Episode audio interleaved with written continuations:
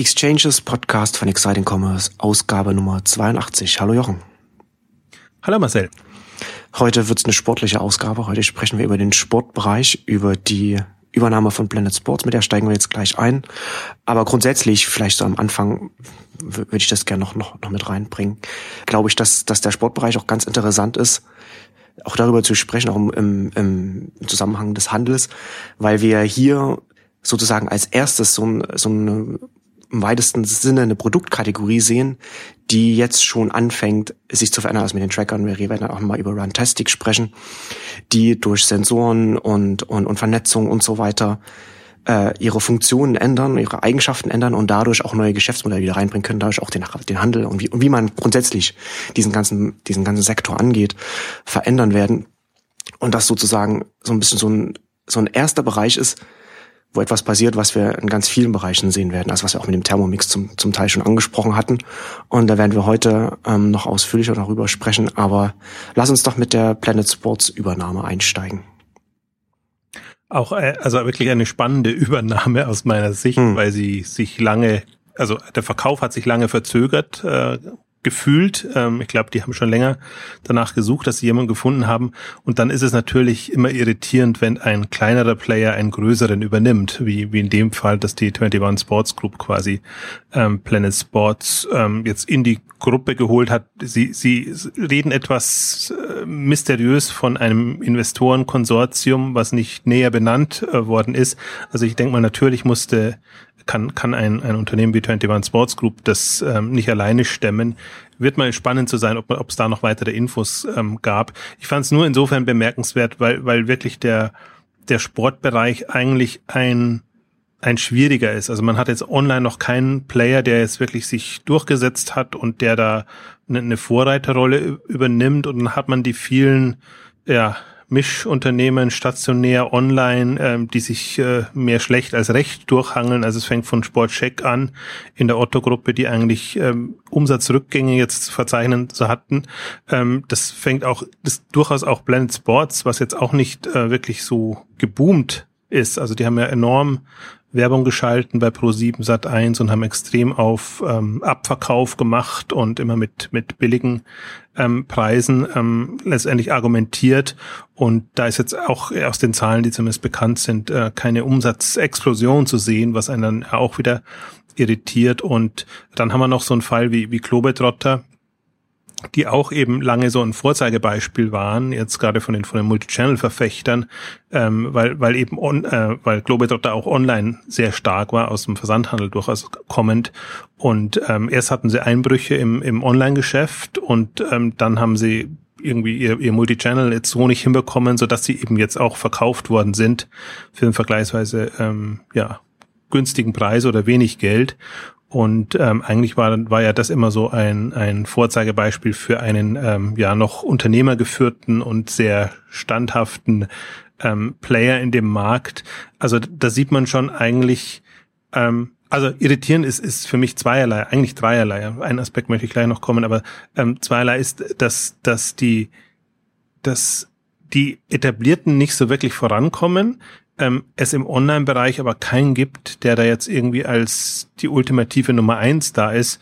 Es gab noch einen anderen Fall, der, der auch, äh, den, den kommt, bekommt man natürlich in Deutschland nicht so mit, weil es, weil es in Österreich passiert ist, aber auch einer der führenden österreichischen Online-Händler ist knapp an der Pleite ähm, vorbeigeschrammt. Ähm, Eibel ähm, in dem Fall, die, die auch, äh, wie heißt Sport Expert, Expert oder ich weiß genau nicht, wie, wie, die, wie der zweite Markt genannt äh, heißt, aber die auch sehr, sehr präsent war, zumindest in dem Markt, die dann ähm, von, von der Sports Direct ähm, Group in England, ähm, ja, gekauft kann man fast nicht sagen, übernommen äh, worden ist, so dass die einfach jetzt auch ein Standbein dann in, in Österreich aufmachen können. Also das sieht man schon, ähm, das ist eher so ein Markt, wo wo es holpert aus meiner Sicht, wo mehr verschwindet, als dass sich Neues auftut und wo jetzt so der führende Online-Player nicht kommt und Stichwort führender Online-Player. Ich habe mir ja kürzlich den, den äh, Online-Modehandel wieder mal ein bisschen angeschaut oder so dieses Update gemacht. Wer sind in, in den einzelnen Kategorien Online Pure, Marken und, und letztendlich äh, Multichannel-Händler, die führenden Händler. Und da sieht man halt dann in dem Modebereich eigentlich so die, die Nikes und die Adidas sind dann die, die einfach relativ stark sind. Und das ist so ein drittes Segment, was man eigentlich noch hat. Sind es dann nicht letztendlich die Marken oder, oder wirklich starke Marken, die kommen und, und die den Markt dann aufmischen, ähm, interessanterweise im deutschen Markt fällt mir das nicht so auf, aber in, in den ähm, in USA sieht man halt so, so Marken wie Lululemon, die, die dann kommen und, und andere, die einfach ähm, mehr oder weniger über Eigenmarken groß werden, also dann, dann ist es fast schon eher so ein Zara und, und, und im Sportbereich jetzt gefühlt. Ähm, also das ist alles so ein, so ein Feld, wo man wirklich jetzt noch überlegen kann, wenn man jetzt mal so drei, vier, fünf Jahre oder zehn Jahre vorausblickt, was müsste dann passieren, ähm, dass da wirklich so ein Boom einsetzt. Und ähm, ich sehe ihn gerade noch nicht. Also ich sehe wirklich in dem ganzen Markt keinen Player und alle, die online so ein bisschen hochgekommen sind, wie Bergfreunde ähm, und wie, wie andere, sind dann übernommen worden und ähm, oder Blue Tomato zum Beispiel ähm, sind dann von von US-Konzernen wieder oder Unternehmen übernommen worden. Also das ist die die andere Geschichte. Das ist jetzt keiner, der sich so aus eigener Kraft ähm, nach vorne entwickelt hat und da jetzt ähm, quasi den den den Markt aufmischt und ähm, wir können ein bisschen reingehen eigentlich jetzt genau in die Thematik, was du angesprochen hast, weil ich, ich frage mich so ein bisschen, ob, ob der Markt nicht noch ein bisschen, ob die Händler in dem Markt nicht noch ein bisschen falsch ticken, weil, weil es halt immer alles schon sehr klassisch, sehr produktbezogen ähm, funktioniert. Und ich finde, der, der Sportmarkt ist so in dem Spagat gerade drin, dadurch, dass das Thema so geboomt hat jetzt durch den Sport Lifestyle und Fashion Segment, also dass das viel, der, der ein Teil des Modemarkts dahin geht oder die, die Sportmarken sich in Richtung Mode entwickelt haben. Gleichzeitig sieht man aber auch, wie, wie er mehr in Technologie reingeht. Also es ist nicht so, ist ja immer schon, dass es Sportgeräte gab, klar im, im Sportmarkt, aber das waren ja dann meistens weniger elektronische Geräte, sondern irgendwelche ähm, Bälle, Gymnastikgeräte oder was auch immer es gibt. Aber ich finde das, ähm, oder das, das für mich Irritierende dran ist, im Sportmarkt fällt mir das am, am besten auf, diese extreme Produktbezogenheit und Preisfixierung und dann eben nicht so sehr Zielgruppen. Also man könnte jetzt sagen, Zielgruppen ist gut ein Globetrotter halt die, die Outdoor-Variante, in Planet Sports meinetwegen eher so die, die Skater und, und äh, Blue Tomato dann die, die, die Snowboarder oder so. Also könnte man schon sagen, in Anführungszeichen Zielgruppen, aber, aber so meine ich das nicht, sondern meine eher so von den, von den Ansprüchen, den Leute haben jetzt die Sport treiben oder fitnessbewusst sind. Ähm, da sind wir wieder bei unserem üblichen Thema eigentlich. Also wie, wie erfolgt Nutzeransprache ähm, im Online-Handel oder im Online-Bereich? Wir haben ja ausführlich schon mal über, über Runtastic gesprochen und ich glaube, das ist so ein zweites Segment, was aufgeht. Also wir können, um mal alle Punkte durchzugehen, die in letzter Zeit passiert sind. Also es hat, es gab jetzt vor kurzem auch noch die Meldung, dass, dass Tengelmann bei, bei ähm, The Whistle Network einsteigt, was eigentlich ein, ein Medienunternehmen, also, also eine Video Community Social Network, also die wollen eben die ganzen Videomaterialien quasi über die Kanäle verteilen. Das ist gar nicht jetzt mehr nur ein YouTube-Kanal, sondern sie sagen übergreifend. Und das fand ich durchaus auch spannend, weil sonst ist es immer bei Runtastic hat der Springer zugeschlagen, da ist Springer investiert, groß investiert. Und jetzt bei, bei einem Unternehmen wie The Whistle steigt ein Händler wie Tengelmann ein, ähm, die bis jetzt eigentlich nicht so sehr in dem ganzen äh, Medien-, Online-Web-Bereich äh, äh, aktiv waren. Also das ist, finde ich, so das, das ganze Feld, was gerade so ähm, ja entsteht. Und ähm, bin mal gespannt, welche Richtung das letztendlich driftet. Wir hatten das ja in unserer Fantastic-Ausgabe auch schon mal angesprochen. Ähm, ich glaube, dass dass es, dass es wichtig ist, dass man, dass man, wenn man sich diese, diese neuen Produktentwicklungen anschaut, dass man das auch immer vor dem Hintergrund sieht, so wie, wie Markenentwicklung jetzt auch ablaufen kann. Also wir haben es ja bei Rantastic, haben wir es ja gesehen, da ist erstmal ein App-Hersteller, äh, äh, Entwickler und jetzt geht er in, in äh, Hardware rein, beziehungsweise sind sie ja jetzt auch schon länger und haben dann jetzt ihren eigenen Online-Shop und da hast, kannst du dann noch andere Produkte noch mit reinnehmen, die, die nicht nur von dir selbst kommen, aber du baust halt eine, du baust halt eine Marke an und, und wie du schon sagst, dann hast du, dann hast du diese, diese Ansprache an, de, an deine Nutzer und deine Kunden, die aus einer ganz anderen Richtung herkommt und die halt auch ein Bedürfnis erfüllen kann, wenn du halt schon mit, mit der App kommst, mit den Produkten kommst, dann bist du schon viel näher an dem, was, was die Leute eigentlich äh, wollen, wenn sie, wenn, wenn sie fitnessorientiert sind und kannst sie viel besser unterstützen als vielleicht ein klassischer Händler, der einfach nur Laufschuhe und, und, und, und Bekleidung und so weiter verkauft. Und ich glaube, vor dem Hintergrund äh, muss man auch die, die Beteiligung von Tengelmann bei Whistlesports sehen, weil ich glaube, dass man auch dass, dass diese Markenbildung ja nicht, nicht nur aus der App herauskommen kann, sondern auch aus dem Social Network herauskommen kann. Ne? Wenn du halt schon Leute hast, die da auf aktiv sind oder, oder ähm, wie halt hier ähm, auch gut Whistle Sports ist jetzt ist jetzt videoorientiert, aber das kann man ja das lässt sich ja Stück für Stück erweitern und es ist einfach nur ein logischer Schritt dann als nächstes zu sagen, okay, jetzt gibt es von Whistle Sports dann vielleicht auch noch einen Fitness-Tracker oder wie auch immer, welche Richtung das auch gehen kann. Aber das lässt sich dann halt, das Angebot lässt sich viel leichter erweitern und, und ich glaube, vor, vor, dem, vor dem Hintergrund muss man so etwas dann auch immer betrachten. Also ich würde eben auch stark auf, auf eher auf die Marken setzen, glaube ich. Also deswegen hatte ich vorher eingeflochten ja. zu Nike und, und Adidas. Äh, das sind jetzt etabliertere Marken, ähm, aber jetzt genau auch das, was an Neuen kommt. Also ich glaube, wenn ich jetzt so mein Raster aufmachen würde, was, was ist denn wirklich so, was sind relevante Player für die Zukunft, dann, dann wären das eben nicht mehr so die klassischen Händler oder wenn es klassische Händler wären, dann müssen die halt diese Kompetenz haben, dass, dass sie ähm, diese erklärungsbedürftigen Produkte einerseits vermitteln können. Das finde ich eigentlich mit das Spannendste. Also weil, weil Technologie jetzt in dem Sinne ja keine Rolle hat, gespielt hat, die, die, die Geräte ja, aber ob ich jetzt einen Tennisschläger beschreibe oder, oder andere, das ist immer so ein, so ein, ähm, wie soll ich sagen, da gibt's halt das ist, ist Handwerkszeug, das zum Sport gehört, ist, finde ich, was anderes, als wenn man jetzt so, so Tracker-Tools hat und, und andere Geräte, die einfach ähm, also wo, wo, wo es eher um den Prozess geht und um das, um, um die Welt, die Sportwelt, die dadurch erschaffen wird.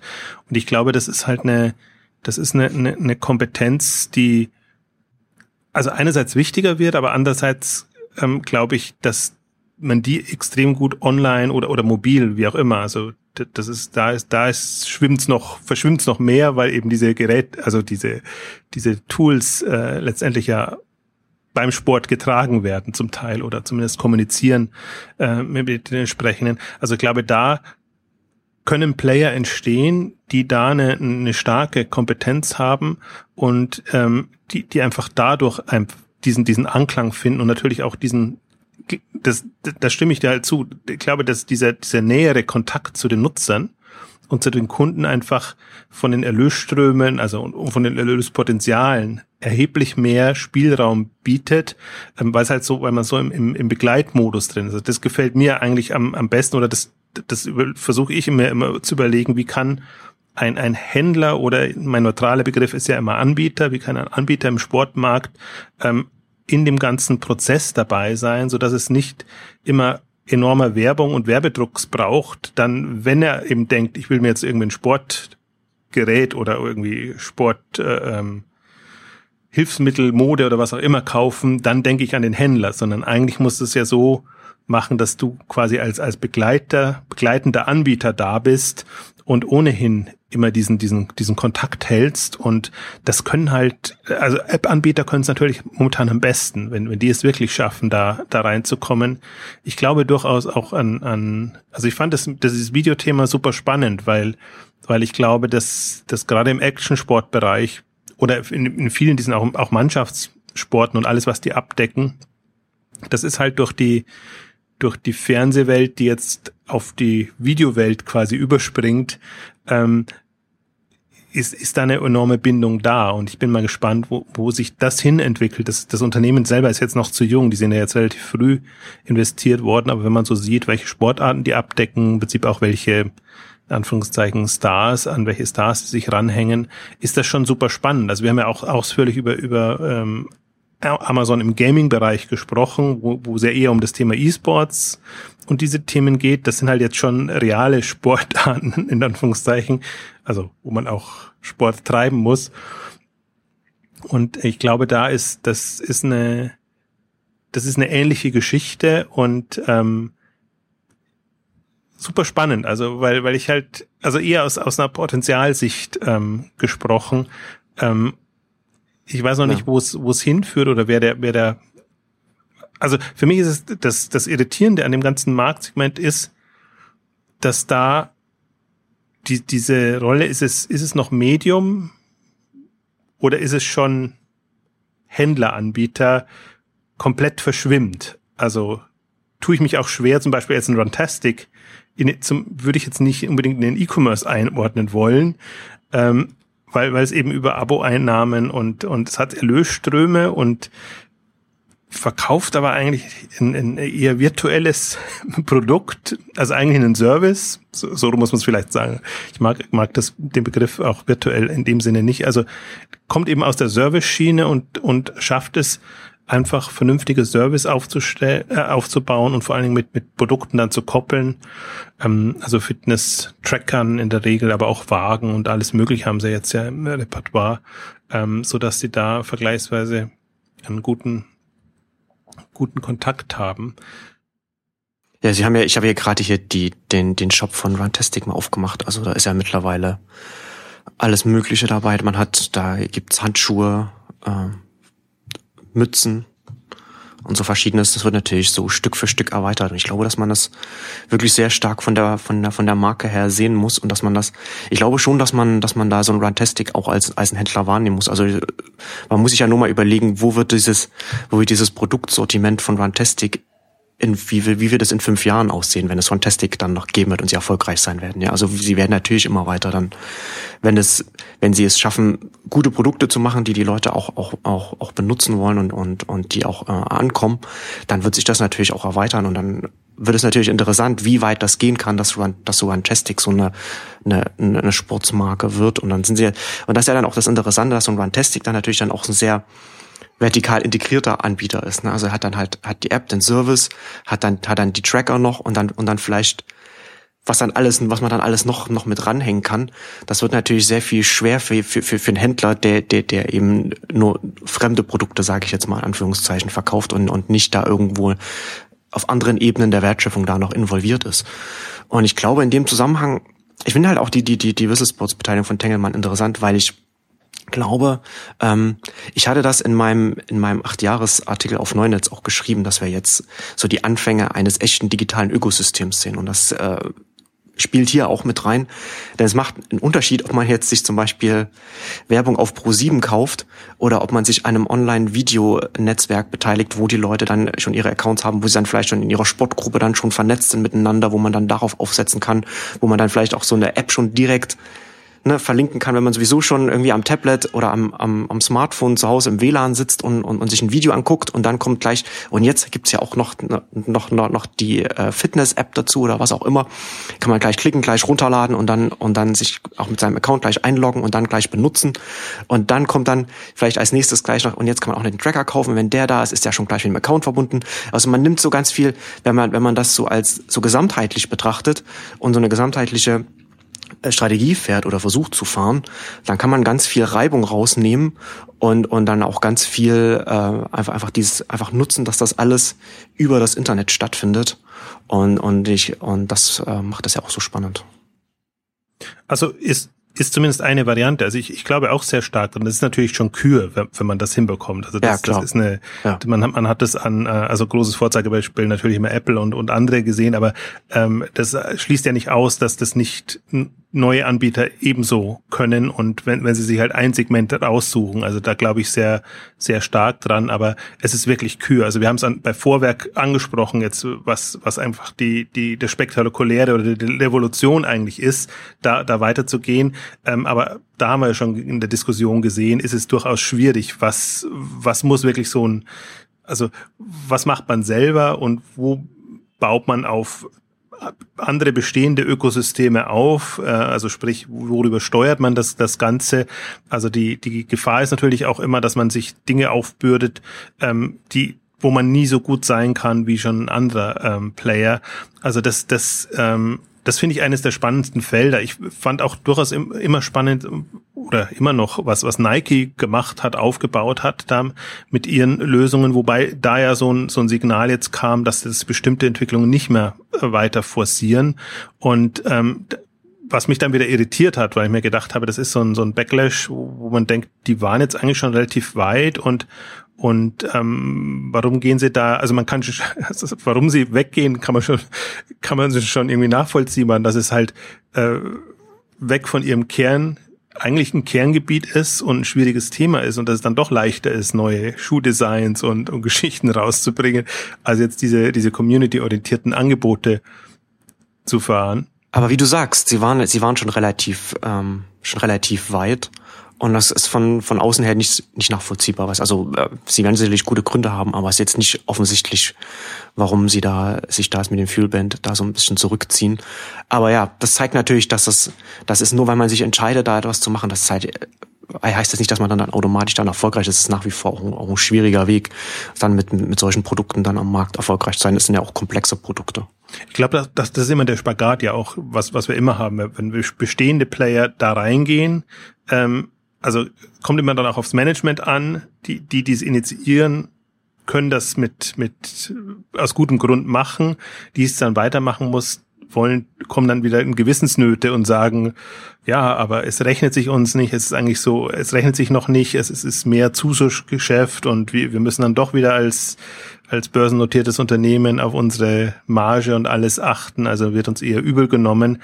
Ähm, das, das ist, glaube ich, auch warum, warum gerade in dem Markt ähm, die, die Newcomer so spannend sind, wie, wie in allen Märkten, aber auch dieses, ich finde dieses ganze Crowd-finanzierte Themen, die da kommen, in, und gerade in, in, bei diesen Themen, weil, weil ähm, die, Nut die Nutzer eher Lust haben auf neue, andere Geschichte oder andere Ansprüche oder auch wahrscheinlich eher sehen, was da möglich ist und das da gerne ähm, Marken haben wollen in dem Bereich. Ähm, glaube ich, dass das auch noch gar nicht absehbar sein wird, wer, wer jetzt die, die künftigen Player sein werden. Also auch Tracking ist ja jetzt so das, das naheliegendste Thema gewesen, was, was, was in dem Bereich kam. Man kann sich ja durchaus ähm, komplexere Geschichten vorstellen und wenn man es wirklich unter dem, dem Fitness-Gesichtspunkt oder, oder Wellness-Fitness, das ist ja ein super weites Feld. Für die eine ist es Abnehmen, für die anderen ist es irgendwie andere Geschichten. Ich glaube halt nur, dass es nicht, das, das finde die, die, die neuen Themen, die mal kommen, ähm, die, die übertreiben es dann natürlich auch immer, weil sie immer aus der, aus der Geek-Ecke kommen und wo es dann wirklich schon um extremes Tracking und, und alles mögliche und Selbstoptimierung oder wie auch immer das, das aktuellste Schlagwort jetzt in dem Bereich gerade ist. Aber wenn das aus, für massenkompatibel als, als Service ähm, genommen werden kann und ich finde gerade im, im im, man muss ja fast schon sagen, Sport, Fitness, Gesundheitsbereich gibt's ja super Anwendungen. Auch jetzt, wenn man dann doch wieder an, an ältere Generationen denkt und dann ist halt nicht mehr jung und hip oder so, aber wirklich so sein, seine ähm, Werte unter Kontrolle zu haben und, und solche Sachen. Also nicht im Sinne von ähm, beobachtbar zu sein, sondern einfach zu wissen, ähm, oder eine, eine Möglichkeit zu haben, dass, dass es Signale geben kann, wenn man halt in irgendwie gefährliche Bereiche kommt. Das kann ja beruhigender sein, als wenn man sagt, ich muss da jetzt alle paar Wochen zum Doktor oder ein paar Monate, sagen wir mal, zum, zum Doktor und dann ist es immer noch ein, ein größerer Akt und so kann man sagen, okay, ich, ähm, das läuft alles und ich habe es ja irgendwie, also ich habe ein gutes Gefühl dabei, weil es ja irgendwie immer äh, erfasst wird und mit, mit, mitläuft.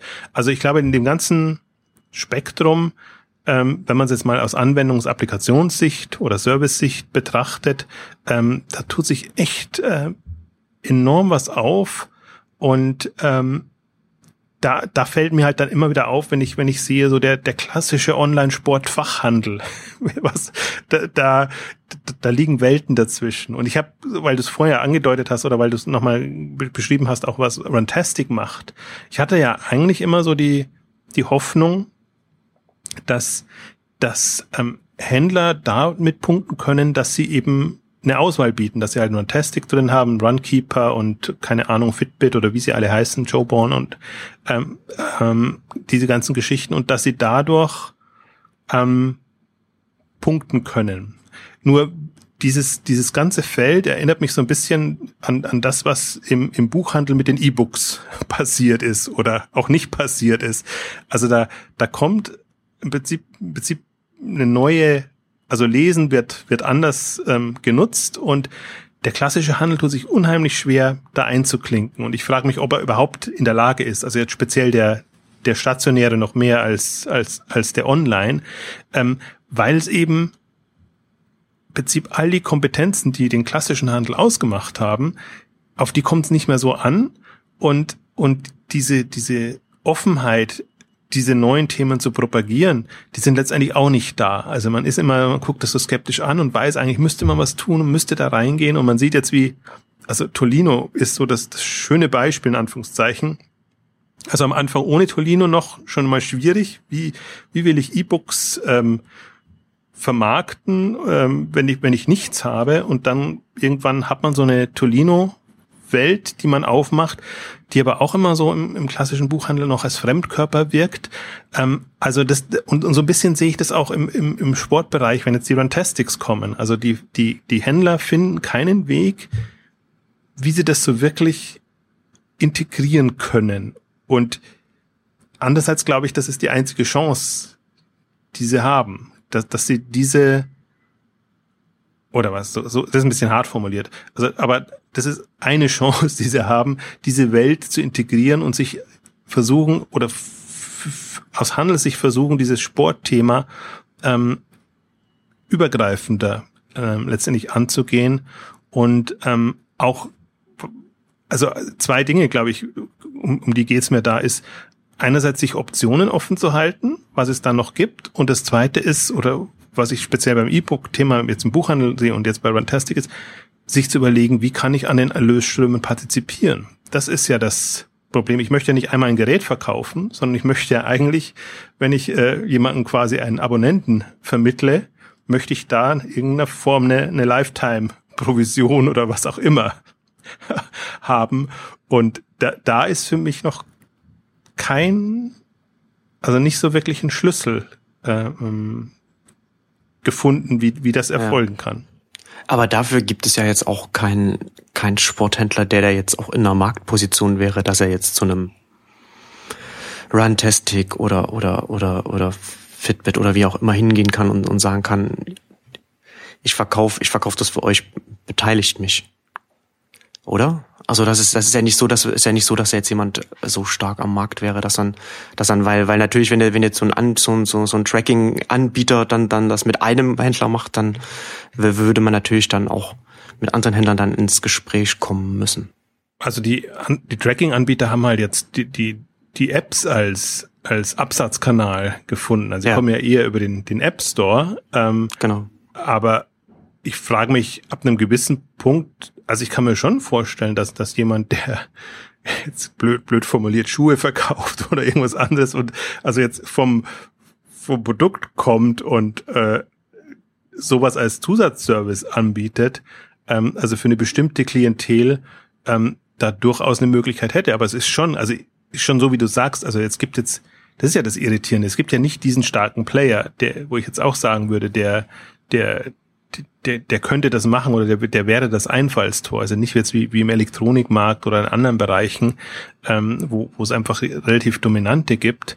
Ähm, aber nichtsdestotrotz kann ich mir vorstellen, dass, dass also ich komme mal wieder zurück auf mein Beispiel Buchhandel und E-Books. Also wenn, wenn das jetzt ein wesentlicher Erlösstrom wird, Leute zahlen quasi ihre Mitgliedschaften oder sonst irgendwas. Ähm, und im schlimmsten Fall eben, so wie du es auch beschrieben hast, dass über diese Geräte am Ende mal Produkte vertrieben werden und und und äh, Themen propagiert werden. Ähm, also eine, also ein vorausdenkender Händler müsste sich eigentlich überlegen, was was ist meine Rolle in dem Markt? Wie will ich das? Also wie will ich da kooperieren oder was auch immer machen.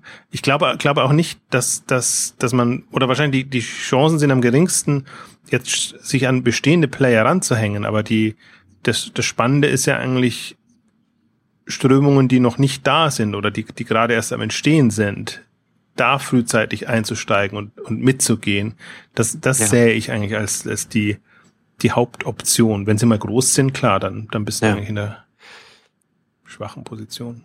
Aber das ist ja, das ist ja dann auch, auch hier wieder interessant, wie, wie Amazon hier vorgeht. Ja? Also auf, auf der einen Seite bauen sie ihre, ihre, ihre Hardware-Abteilung aus, gleichzeitig fahren sie jetzt auch Initiativen, neue Hersteller von, von, von, von Produkten so zu umarmen.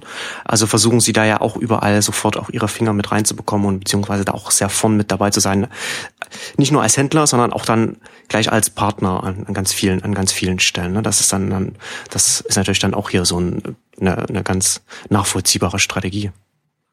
Ja, die haben sie ja auch vor allen Dingen, die haben sie ja, die haben ja die, die Buchbranchenerfahrung direkt mitbekommen. Also sie können sich noch viel mehr, glaube ich, ein, ein Bild machen oder sehen wahrscheinlich auch die, die, die Strömung. Wir haben es ja mal, Kirky haben wir ja mal ausführlich auch gesprochen in einer unserer Innovationsausgaben. Äh, Ausgaben.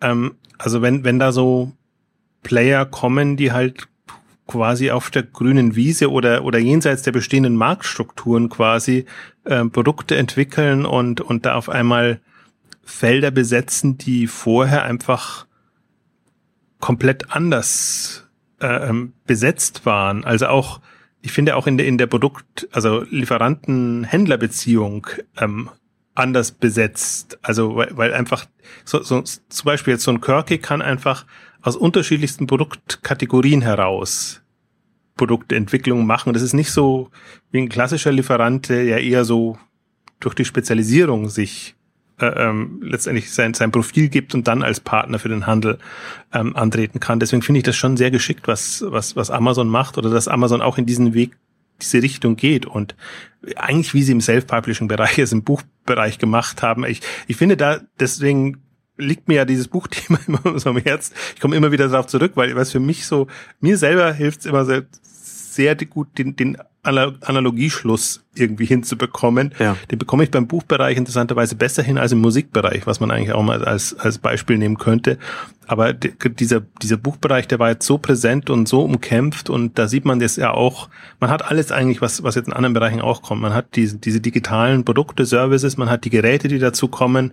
man muss es irgendwie schaffen, quasi die, die Welten zu vereinen. Ich finde ja immer ganz, bin ja immer ganz baff, wenn ich dann doch, doch sehe, dass Amazon ver, ver, äh, vertreibt ja auch den Tolino. Also das ist ja nicht so, dass, dass, obwohl sie ihre Kindle-Welt natürlich hegen und pflegen und auf die bauen, äh, aber nichtsdestotrotz äh, sind die da entspannter jetzt erstmal in, in dem Sinne, ähm, als, als die ganzen anderen, die, die, die versuchen, das, das komplett rauszuhalten.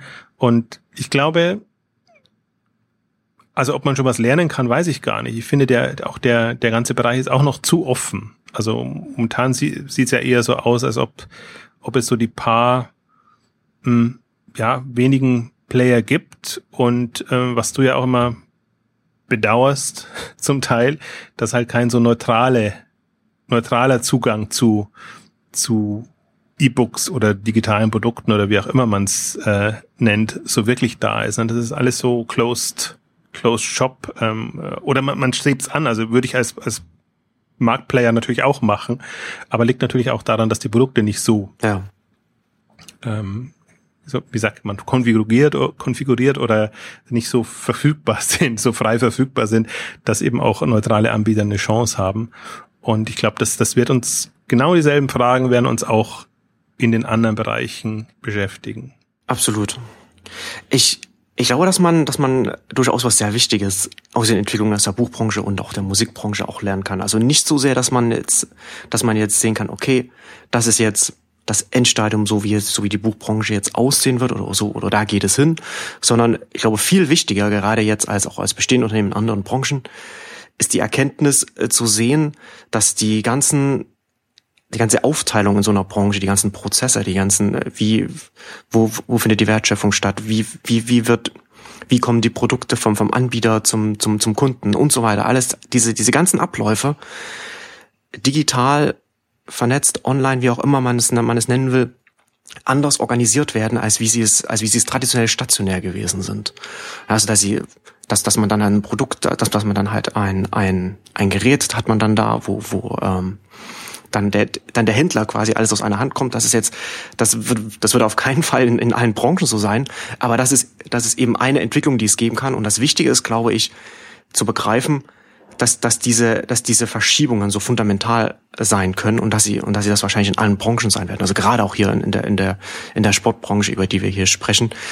In der Sportbranche zum Beispiel auch, glaube ich, dass es sehr viel stärker auch künftig so datengetrieben sein wird. Also wenn ich jetzt schon ein Produkt habe, wo ich jetzt äh, irgendwie schon festhalte, wie, wie, wie mein Schlaf vielleicht ist oder, oder wie meine, wie, wie meine tägliche Bewegung ist oder wie, wie viele Kilometer ich jogge oder, oder was auch immer man, was auch immer man festhält. Ne? Das, das kann ja ganz, das kann ja ganz, ganz, ganz viele verschiedene, ganz viele verschiedene Sachen können das sein.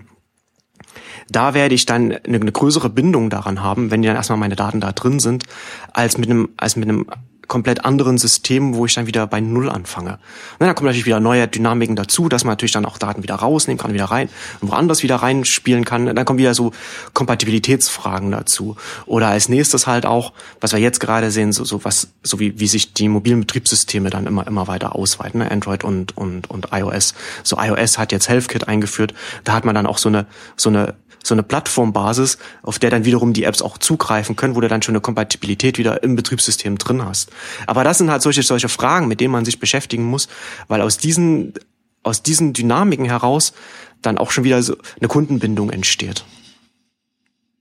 Aber ich finde das interessant, so wie du es jetzt ähm, beschrieben hast. Also A, glaube ich tatsächlich, das ist halt wirklich echte Technologie oder Technologiefragen, mit denen man beschäftigt. Nicht so sehr, welches Shop-System wähle ich jetzt aus und sonst irgendwas, sondern das ist echte Web-Technologie-Thematik.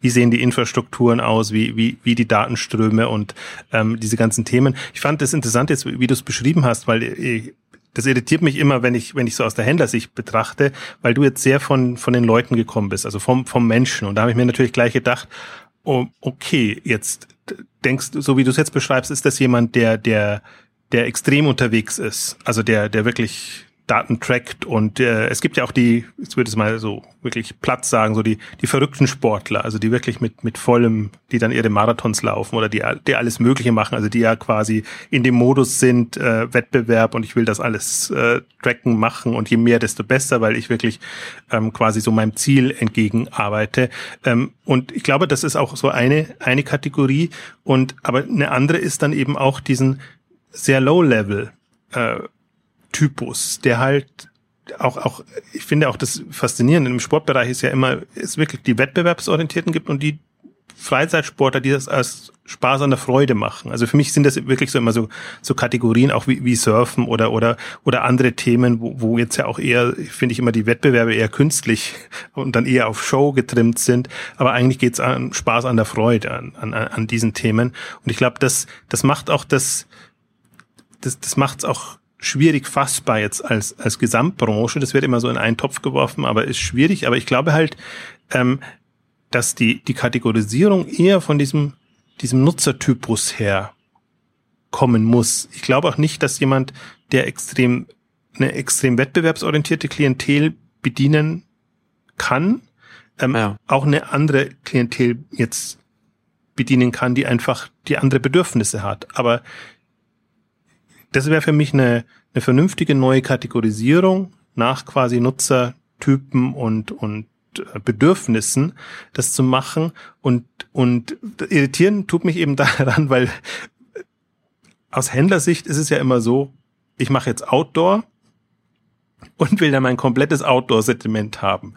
Da habe ich dann eben von Mountainbike-Fahrrädern bis irgendwelchen, äh, ich gehe in die Berge und mache da meine meine, meine, meine Geschichten, hab da ein, ein Sammelsurium von Themen drin, aber ich bin der Outdoor-Fachhändler und, und ich trete quasi dieses, decke dieses Segment extrem gut ab. Und ich glaube halt, wenn man von den, von den Nutzerbedürfnissen kommt, dann kann der sein, also kann er ein bisschen Outdoor, äh, sehr viel, keine Ahnung, klassische Fitness ähm, und, und das kann sich sehr, sehr, sehr extrem überlappen. Also das kann ein ganz, neue Typus von Händler oder Anbieter in diesem Sportmarkt sein. Und ich finde da immer die, die, die Scheuklappen ist schon extrem. Also ich finde das immer so schön. Man sieht jetzt auch bei, bei 21 Sports Group zum Beispiel jetzt, da fangen, fangen sie mit Run, Running an und dann kommt, weiß gar nicht, haben sie jetzt Running, also Fitness, glaube ich, haben sie auf jeden Fall, aber ob sie jetzt noch Outdoor oder sonst irgendwas drin haben. Also so, so werden quasi die, die, die Kategorien ähm, entsprechend gemacht und das ist, da ist 21 Sports Group nur eine eine Geschichte. Man kann man auch äh, auf jeden anderen Sporthändler noch sehen. Ähm, die, das ist im, das wird immer so ja aus meiner Sicht sehr groß gedacht. Also wir hatten ja schon einmal immer wieder mal in, in Ausgaben auch gesagt, ich glaube durchaus daran, dass auch im klassischen Handel, dass man dieselbe dass man sich dadurch absetzen kann, dass man dieselben Produkte an unterschiedliche, an unterschiedliche Zielgruppen verkauft. Also ein Outdoor-Händler für eine junge Zielgruppe kann dieselben Produkte verkaufen, muss die aber anders verkaufen als einer, der es eben für eine ältere Zielgruppe macht. Also das kann auch eine, eine Differenzierung sein. Aber noch spannender finde ich eigentlich, und ich glaube, das, das wird in die Richtung gehen, wirklich von, von den Nutzerbedürfnissen herzukommen. Und da finde ich es durchaus auch spannend, das am Sportbereich zu diskutieren, weil ich finde, da ist es noch am nachvollziehbarsten. An anderen Kategorien ist im Prinzip dasselbe Thema, aber da, da wirkt es zum Teil mal so ein bisschen an, den Haaren herbeigezogen, ja. wenn man das sagt, keine Ahnung, für, für, für Einrichtung oder, oder, oder oder beziehungsweise wir können uns das halt jetzt noch nicht so gut vorstellen, wie man sich halt, wie, wie man halt so Szenarien beim im Sportbereich durchspielen kann, weil im Sport, das ist ja auch das Spannende, ähm, Sport ist ja immer mit Aktivität verbunden und dann bist du auch immer mit, gleich mit, dann hast du auch, ähm, das können ja dann auch soziale Aktivitäten sein. Ne? Also wenn du halt als als Sporthändler in die Nische reingehst, sagen wir jetzt mal, sagen wir jetzt nicht mal irgendwie nur nur, nur Sport, also jetzt mal spielen wir es jetzt mal irgendwie durch, du gehst jetzt, du gehst jetzt nur in, in, in den Snowboard-Zubehör rein, dann könntest du halt auch noch, könntest du halt noch darüber hinausgehen, könntest dann sagen, du hast, du hast dann, du machst dann auch noch äh, Richtung Events, also machst dann noch, ähm, wenn du eine Community schon irgendwie um dich rum aufgebaut hast, hast du deinen deinen Snowboard-Urlaub, den du dann da, den, den du dann da organisierst, ne, sowas als ein, als ein Beispiel. Und das sind ja dann die Möglichkeiten, die, die dir aber auch erst entstehen, wenn du eine, irgendwas, irgendeine Basis aufgebaut hast, auf der deine, auf der, auf, auf der sich dann die Leute um, um dich herum versammeln. Ne? Also ob das ein Social Network ist und oder wie, wie auch immer das dann aussieht. Aber am Sportbereich ist das natürlich, finde ich, also das sehe ich halt auch so. Es ist noch sehr viel nachvollziehbar und sehr viel leichter, da äh, so verschiedene Szenarien durchzuspielen, als es in anderen Bereichen der Fall ist. Aber da sind wir wieder beim meinem Lieblingsthema und da tue ich mich auch immer sehr, sehr schwer, das dem, dem Handel zu vermitteln. Ähm, einfach diese Option für unterschiedliche Erlösströme. Also dass, dass der Handel eben sehr stark an an, an Margen und vielleicht noch, wenn es irgendwelche Werbekostenzuschüsse oder sonstige Geschichten gibt, da ist er ja auch ganz gut drin. Ähm, aber sie ist schon sehr auf seine klassischen Handelserlösströme ähm, konzentriert und genau das eben, also ich habe mir das vorhin gedacht, gedanklich schon mal, also als wir eigentlich, äh, also ein bisschen über die, diese Abeinnahmen gesprochen habe, im Prinzip ähm, das, dasselbe Thema ist ja auch, wenn, wenn man äh, Mitglieder an Fitnessstudios oder sonst irgendwas äh, ähm, vermittelt oder vermitteln würde. Also ich glaube halt, dass das, was vielleicht jetzt noch nicht so, so gut möglich war oder vielleicht auch schon passiert ist, aber im sehr kleinen lokalen Rahmen, da ist ja oft der Hebel nicht so hoch, dass das wirklich ein vernünftiger Löschstrom sein kann. Aber wenn man jetzt ja. online getrieben einfach national quasi mit irgendwelchen Kettenkooperationen arbeiten kann, ist, ist das ja zum Teil wirklich viel besser möglich und auch besser abbildbar letztendlich, dass man auch weiß, den habe ich jetzt vermittelt und ich muss dem nicht irgendwas ausstellen oder keine Ahnung Kärtchen mitgeben und hoffen, dass das dann wieder zurückkommt. Weiß, ich weiß nicht, wie das im klassischen Fachhandel äh, betrieben wird. Ja. Das ist nicht wirklich meine Welt. Aber ich meine jetzt nur vom, ich glaube halt, wenn man wenn man Märkte so denkt, ein ein Sportmarkt und dann kommt man eigentlich immer, man kommt ja immer wieder auf dieselben Themen zurück. Es ist es ist es ist Handel, es ist, ist was, was man früher so als Medium, also wenn man ein erweitertes Medienverständnis hat, dann wird man sagen, alles, was Vermittlung ist in, in irgendeiner Form, ähm, dass man daran äh, partizipiert. Und, und das dritte sind Services, Dienstleistungen in, in, in irgendeiner Form. Darauf kommt man ja immer wieder zurück. Und es muss halt nicht immer der Handel das attraktivste sein. Oder Handel kann eben Mittel zum Zweck sein.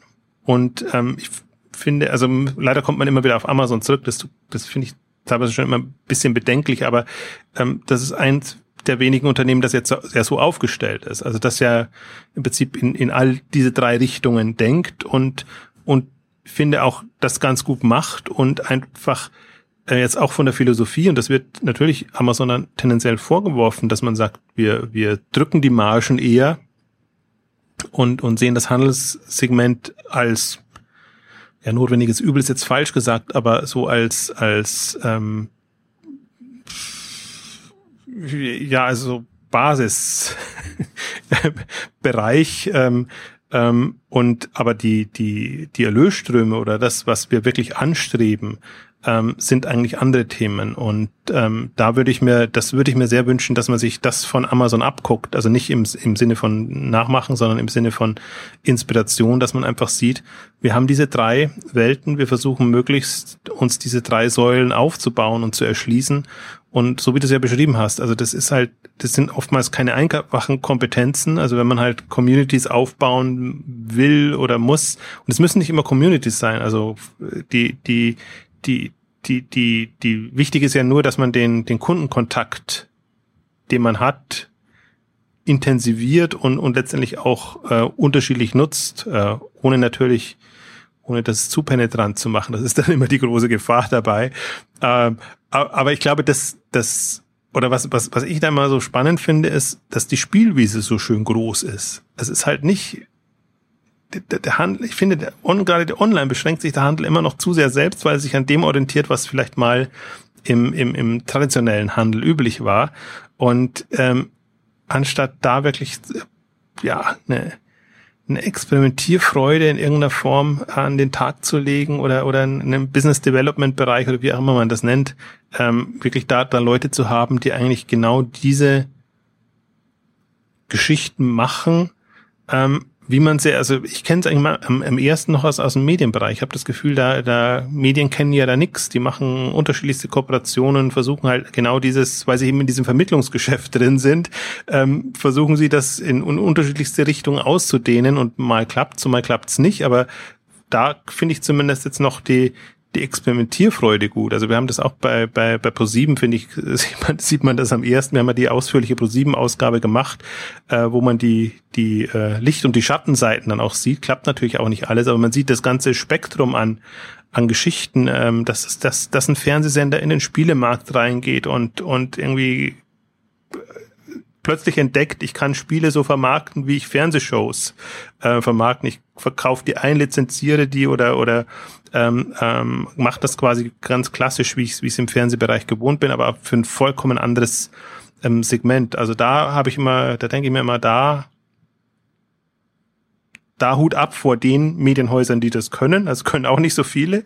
Da haben einige auch noch, noch Scheuklappen ähm, auf. Aber wenn ich mir das für den Handel vorstelle und ähm, ich glaube, das ist die einzige Chance, die er hat, weil das das andere wäre, sich sich wirklich, also wenn man irgendwann aufwacht oder irgendwann sieht, oder eigentlich müsste man jetzt schon aufwachen, weil wir haben ja am Anfang, das, deswegen haben wir ja auch so eingestiegen. Ich finde, das, das ist alles ziemlich frustrierend, was da gerade passiert im ähm, Sporthandelsmarkt.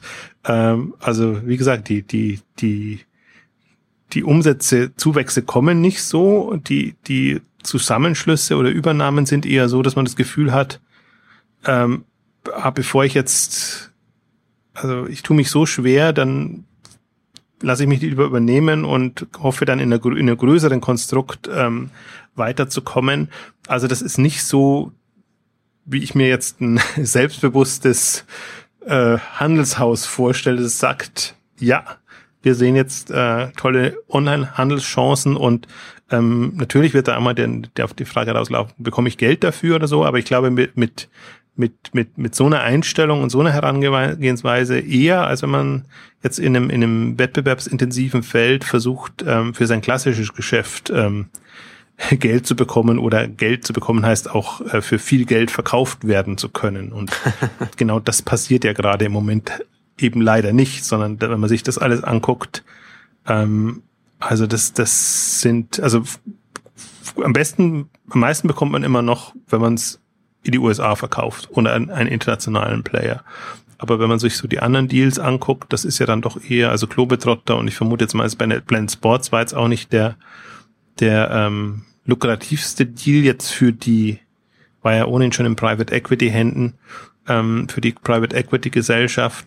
Ähm, aber die, die Lösung kann nicht sein, und das ist, irritiert mich immer am meisten, dass, dass die Lösung des Onlinehandels dann ist, Filialen zu eröffnen. Also das ist, was, was Planet Sports jetzt allein 2014, glaube ich, haben sie in zehn Städten Filialen eröffnet, wo ich mir denke, meine Güte, bindet ihr euch das auch noch ans Bein und, und seid abgelenkt äh, für die eigentlich wirklich ähm, ähm, wichtigen und relevanten Themen. Also da hoffe ich dann schon irgendwie, ähm, also ich hoffe entweder, man soll ja nie die Hoffnung aufgeben, dass das bestehende Player tatsächlich ähm, da voranpreschen. Ähm, die, die Wahrscheinlichkeit ist aber größer, dass, dass, dass neue Player kommen und ähm, ich sehe das durchaus auch so. Also ich erwarte mir auch noch starke Player. Also das kann eigentlich nicht so sein. Also wir haben fast in allen Segmenten bis in den Zoohandel hinein ähm, haben wir äh, über die letzten zehn Jahre einfach gesehen, dass ähm, in welcher Form, aber wie auch immer, also ob aus eigener Kraft oder mit viel, viel Geld, ähm, Player da in den Markt gebracht werden. Und ich alles, also im Sportbereich, ähm, also die My Sports World war ja mal so der aus dem Shopping Club Bereich heraus ähm, einer, der es wissen wollte, aber die sind auch, ich glaube, die haben sich selber auf, auf, ausgebremst. Ähm, also die heißen jetzt, ich weiß nicht mehr, wie sie heißen, Myola oder irgendwie so in die Richtung, ähm, nochmal umbenannt. Ähm, aber dass da wirklich ein, ein Player kommt oder dass die, dass die Runtastics ähm, es machen, wobei ich da mir noch unsicher bin. Da gibt's halt sehr viele jetzt. Also da, da ist eine ganze Welle an, an ähm, Unternehmen gekommen. Ähm, wer da übrig bleibt, und man, und da muss man halt auch bei so bei, bei Runtastic muss man halt auch immer noch dazu sagen, dass sie jetzt in Axel Springer, Axel Springer Hand sind und das in der, in, in der Hand von so einem Konzern natürlich dann auch wieder was anderes als so ein, als so ein Startup, das dann vielleicht ein bisschen fresher voranbrechen würde, als, als, das, als das dann Axel Springer jetzt noch erlauben wird. Also freischwebend VC finanziert. Aber ich, Fantastic ist für mich jetzt eher nur ein Beispiel. Es kann genau. auch Runkeeper und, genau. wie sie alle heißen, ähm, sein, dass, dass da irgendjemand kommt, der, der das, ähm, also die, der den Markt quasi aus der Richtung aufmischt. Ähm, sollte man zumindest hm, nicht ausschließen. Also ich würde sogar für sehr wahrscheinlich halten, weil, weil ich einfach jetzt ähm, im, im klassischen Handelssegment da hätte es eigentlich schon passieren müssen, weil, weil der Sportmarkt eigentlich immer der naheliegende ist. Ähm, aber offenbar ist es über die klassischen ähm, Hebel, die der Handel halt hat, und da ist halt oft der Preis, Preis und Sortiment ähm, das, das Thema, ist es da offenbar nicht, nicht stemmbar. Und ähm, was mich auch total wundert, also äh, dass, dass dann, dass, dass da keiner da ist, der jetzt auch unter den Top Ten, meinetwegen der, der Händler ist oder so. Also in, in der, meinetwegen jetzt in, in, der, in der Modekategorie oder wo auch immer man reinnimmt. Also es ist ja die Frage immer, woher kommt der Sportbereich? Ähm, also wenn das in den letzten 15 Jahren nicht passiert ist, weiß ich nicht. Es gibt sehr viele kleine, mittlere, also die, die, die ähm, die, die durchaus schon ansehnliche Umsätze haben. Und jetzt auch Planet Sports oder, oder 21 Sports Groups oder meinetwegen Tennis Point, Keller Sports oder Globetrotter, wie sie alle heißen, also Bergfreunde, es gibt, vielleicht ist das das Irritierende, es gibt eigentlich ein Dutzend ähm, Anbieter, die einem einfallen, aber die sind alle so in dieser Region, ja, im, im, im achtstelligen Euro-Bereich. Und ähm, ja, nichts, nichts Halbes und nichts Ganzes jetzt für einen Online-Bereich. Also für, für, für einen Sporthandel mag es vielleicht schon ganz, ganz gut sein. Ähm, aber wenn, wenn man halt im, im, im Online-Bereich was erreich, äh, reißen will, dann muss es halt dann, dann schon, ja, in den, bald in den neunstelligen Bereich reingehen. Und ähm, dann ist es natürlich auch schnell, ja, muss man gucken, wie man da sich, sich positioniert. Also oh, das ist natürlich auch schon Umsatz, Umsatzvolumen, wenn man sich mal vorstellt, auch, auch vom Nutzungsverhalten, wie, wie viel Sportgeräte oder Sportgeschichten braucht man denn? Ähm, also vielleicht Fahrrad.de ist auch noch so ein, so ein Beispiel. Also in, kann natürlich auch von, von den Geräteseiten her kommen. Also wird auf jeden Fall super spannend. Also ich sehe die heute Ausgabe auch so ein bisschen so als Fortsetzung, was wir da ausführlich in der Runtastic-Ausgabe gesprochen haben, weil da sind wir eher so aus dem, aus dem App-Bereich und aus dem, ja, aus der Service-Welt ähm, gekommen. Ähm, wo, ich, das ist ja immer noch was, was ich noch nicht verkraftet habe, dass, dass äh, Runtastic zum Beispiel auf der K5 so extrem, also, also als, als nicht relevant wahrgenommen wurde, sage ich jetzt mal so. Also das ist, wo ich mir gedacht habe, dass, dass da haben wir ist, ist wenigstens mal ein, jetzt in dem Fall österreichischer Player, weil einer, der, der da durchaus international mithalten kann und, und ähm, man, man, man bringt den letztendlich auf die Bühne und dann wird eigentlich nicht wahrgenommen, ähm, was für eine Relevanz der hat, sondern das wird eher so als, warum muss ich mich jetzt mit den Themen quasi beschäftigen als Händler? Erzähl mir lieber, wie ich meinen Job optimiere oder wie ich da irgendwie ähm, vorankomme. Und ich glaube, das, das ist, also ich gebe natürlich nicht auf. Also meine, meine die, die Herausforderung ist, ist, ist natürlich, wie vermittelt man das? Also vielleicht ist wirklich ein, ein Rotastic zu abgehoben jetzt in, in, in der in, in, also aus, aus Händlersicht, also jetzt nicht so sehr als aus, aus Online-Sicht, das ist halt jetzt, äh, ich finde jetzt, das ist jetzt nicht die, die ausgefallenste App, die da kommen kann, da erleben wir schon in anderen Bereichen ganz andere Dinge, ähm, aber ähm, diese, diese Verbindung kommt offenbar noch, noch nicht zustande und die Frage ist eher so, wie, wie vermittelt's man? Und deswegen hat mich ja das Beispiel, zum Beispiel Thermomix oder so, sehr gefreut, wenn man einfach sieht, da kommen jetzt äh, mehr oder weniger smarte, intelligente Produkte jetzt auch von ganz gestandenen, eher, eher als altbacken verschrienen ähm, Unternehmen. Ähm, also das ist schon, das ist, ist, ja, spannend irritieren, äh, im irritierenden Sinne eher, hm, weil ich halt glaube, wenn, wenn man sich mit mobilen Konzepten und, und dieser ganzen Mobile-Welt beschäftigt, dann, dann wären das die Dinge, die, die, die ich mir angucken würde und nicht so sehr, wie sieht jetzt meine mobile App für meinen Online-Shop aus, weil das ist, äh, die, die Halbwertszeit ist gering. Ja. Da kann man, da, da weiß man, dass das, ähm, also dass man da nicht den Sprung machen kann ähm, oder auch noch nicht die Zukunft gesehen hat jetzt in dem, dem Bereich. Ich finde, da, da, da tue ich mich immer noch schwer, da wirklich Inspiration zu finden jetzt für, für die Zukunft des Handels.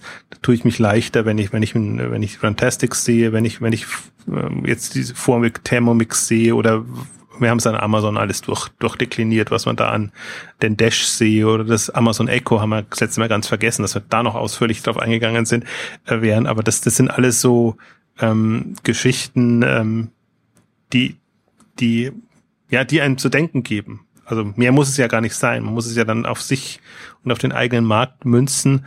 Ähm, aber ich glaube, dass, dass, dass ähm, ja, zu wenig weit zu denken, das ähm, bringt dann auch nicht weiter. Also vielleicht beruhigt es einen mehr, also vielleicht ist es, ist es irritierend, wenn man jetzt diese ganzen äh, neuen Player sieht, aber man muss sie ja man muss sie nicht kopieren und nicht nachmachen, sondern man sollte sich nur ähm, vergegenwärtigen, dass das dass aus der Richtung relevante Player kommen. Ja. Also.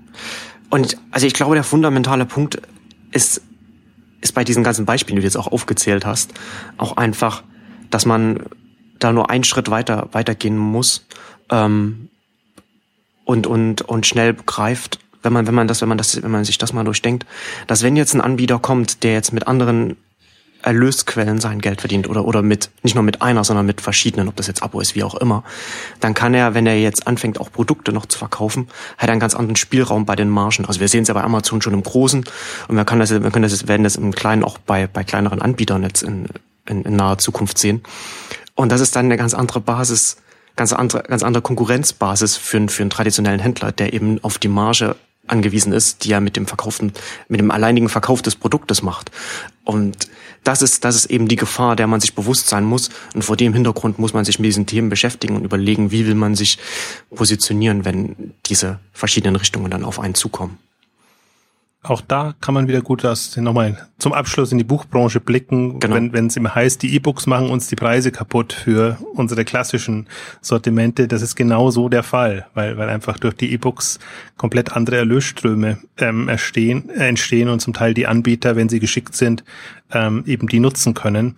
Und ähm, dann, klar, dann dann ist man unter Druck und ähm, hat natürlich keinen direkten Ausweg, wenn man sich mit dieser ähm, Thematik nicht befasst hat. Also ich hoffe mir da, ich gebe ja die Hoffnung nicht auf, aber ich hoffe mir extrem, dass das auch irgendwie, dass, dass diese Themen auch mal auch auf, auf nicht nur auf Webkonferenzen ähm, besprochen werden, was sie auch gar nicht so intensiv werden, sondern eben auch auf, auf E-Commerce-Konferenzen und, und Themen. Ich glaube auch nicht, dass es eine, eine Frage der Größe ist. Also das, das hat, das spielt nicht so sehr eine Rolle, ähm, ob, ob das jetzt ein, ein, ein super dominanter, großer Player ist, weil es eben über Kooperationen gehen kann. Das, man muss nur einfach dieses Bewusstsein haben. Und für mich ist ja auch äh, ohnehin im Handel sind für mich eher die, die Player faszinierend, die eigentlich jetzt unterm Radar groß geworden sind, weil sie eben zum Beispiel, sei es Suchmaschinenoptimierung, sei es andere Geschichten, ähm, eine, eine Online-Kompetenz früher und besser konnten als andere und deshalb eben jetzt Umsatzlevel erreicht haben, von denen so mancher andere noch, noch träumt. Und so ein bisschen sehe ich das auch in dem Bereich. Man braucht halt, es ist halt schon ein, ein, ein zum Teil Freak-Thema oder man braucht eine Leidenschaft dafür ähm, und braucht halt ein paar Leute im Unternehmen, die das wirklich ähm, intensiv und mit Leidenschaft ähm, vorantreiben können. Aber ich glaube, die können dann halt auch extrem gute Impulse geben und und äh, wahrscheinlich auf Ideen und und und Möglichkeiten kommen, wie das jetzt ein, der, der klassische Händler oder der Inhaber des des Shops, des Online-Shops ähm, nicht hat und nicht haben kann, weil es einfach eine, eine, eine andere Generation ist. Aber ich würde, also eine andere, nicht eine andere Generation, eine andere Kompetenz ist. Ich würde es nicht von Generation abhängig machen. So, darauf wollte ich eigentlich heraus. Ich glaube, die, dieses, dieses Wissen ist ja nicht was, was man sich nicht auch, ähm, ja, ähm, erarbeiten kann, indem man wirklich äh, sich damit befasst, das mal durchdenkt und, und einfach auch die, die, ja, die Optionen sieht. Und vor allen Dingen, ich finde, das, das ist, man weiß nicht, was am Ende rauskommt, aber man, der Rahmen ist schon relativ stabil. Also man, man hat diese paar Richtungen, die man denkt, man sieht, wie diese Ökosysteme in Anführungszeichen, wenn man sie so, oder Plattformen, wie auch immer man sie nennen will, ähm, wie, wie die funktionieren und wie die online, also aktuell funktionieren. Ich finde, jetzt kommt schon nochmal ein Schub rein, weil, weil, weil Mobile reinkommt. Ja. Das, das, das, das Thema aber jetzt, wie, wie, wie jetzt ach, man muss immer die großen Beispiele nehmen. Ich versuche es immer zu vermeiden, aber wie so, so ein Facebook, wie so ein Apple und, und wie die, wie die ihre Systeme Ökosysteme aufgebaut haben. Ähm, also da, da sieht man zumindest die, die Grundprinzipien und äh, die muss man nicht nachahmen, aber da, da kann man ja sich rauspicken, wo man, wo man sich einklinken kann und mit wem man letztendlich dann, dann kooperiert und, und, und da gemeinsam an einem Strang zieht. Also, das wäre zumindest der Appell und ich glaube, der, oder die Befürchtung ist aus, aus Handelssicht, aber aus meiner Sicht eher so aus. Also wer ist als nächstes dran, glaube ich. Der, der Sportmarkt ist schon einer, der, der weit oben auf der Liste ist, derer, die jetzt von, von spektakulären, revolutionären, disruptiven, wie auch man will, Entwicklungen da ähm, äh, befruchtet wird, formuliere ich jetzt mal neutral, um nicht zu sagen überrollt wird. Also das ist immer die Frage, wann, wann kommt wirklich eine Dynamik rein? Ich glaube, jetzt sieht man eher so die, die Optionen und die Möglichkeiten und ähm, dann hat man die Wahl, ob man sich noch ganz klassisch die Branche als, als Handelsbranche vornimmt oder als, als erweiterten Online-Markt. Also denke mal, das ein oder andere Mal werden wir ohnehin noch über das Thema sprechen. Auf jeden Fall. Und da kommen wir jetzt zum Ende unserer heutigen Sportausgabe. Vielen Dank fürs Zuhören und bis zum nächsten Mal. Tschüss. Tschüss.